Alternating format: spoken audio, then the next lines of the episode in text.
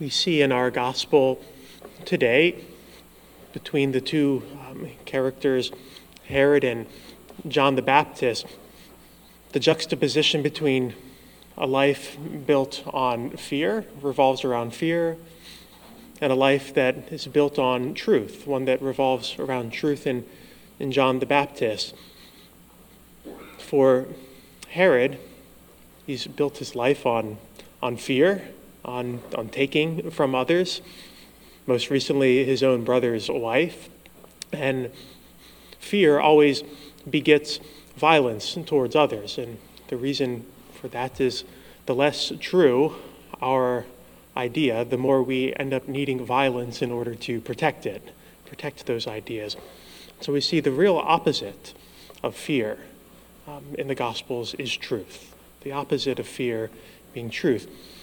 Truth, we see, does not need violence to um, advance its cause, but truth begets hospitality.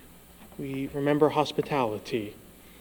Truth might look at the, the stranger in front of us and see an angel unaware. Truth is not afraid of prisoners, but seeks to share their imprisonment. We're not afraid that we'll be uh, sullied or made impure by relating to um, those who are, who are sinners or who have been cast off. Um, truth lets us honor our relationships, our marriages. We don't go striving after something that uh, we don't have.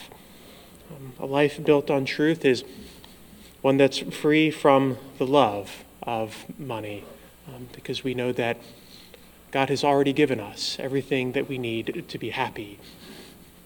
And so, as we consider our lives today, what have we built our lives around? Um, on fear? Or what areas of my life am I still more convinced of fear um, than, than the goodness, the generosity of God? And so, as we consider the examples of John the Baptist and, Herod today, we can ask ourselves, of what am I afraid? The Lord is my light and my salvation. Of whom shall I be afraid?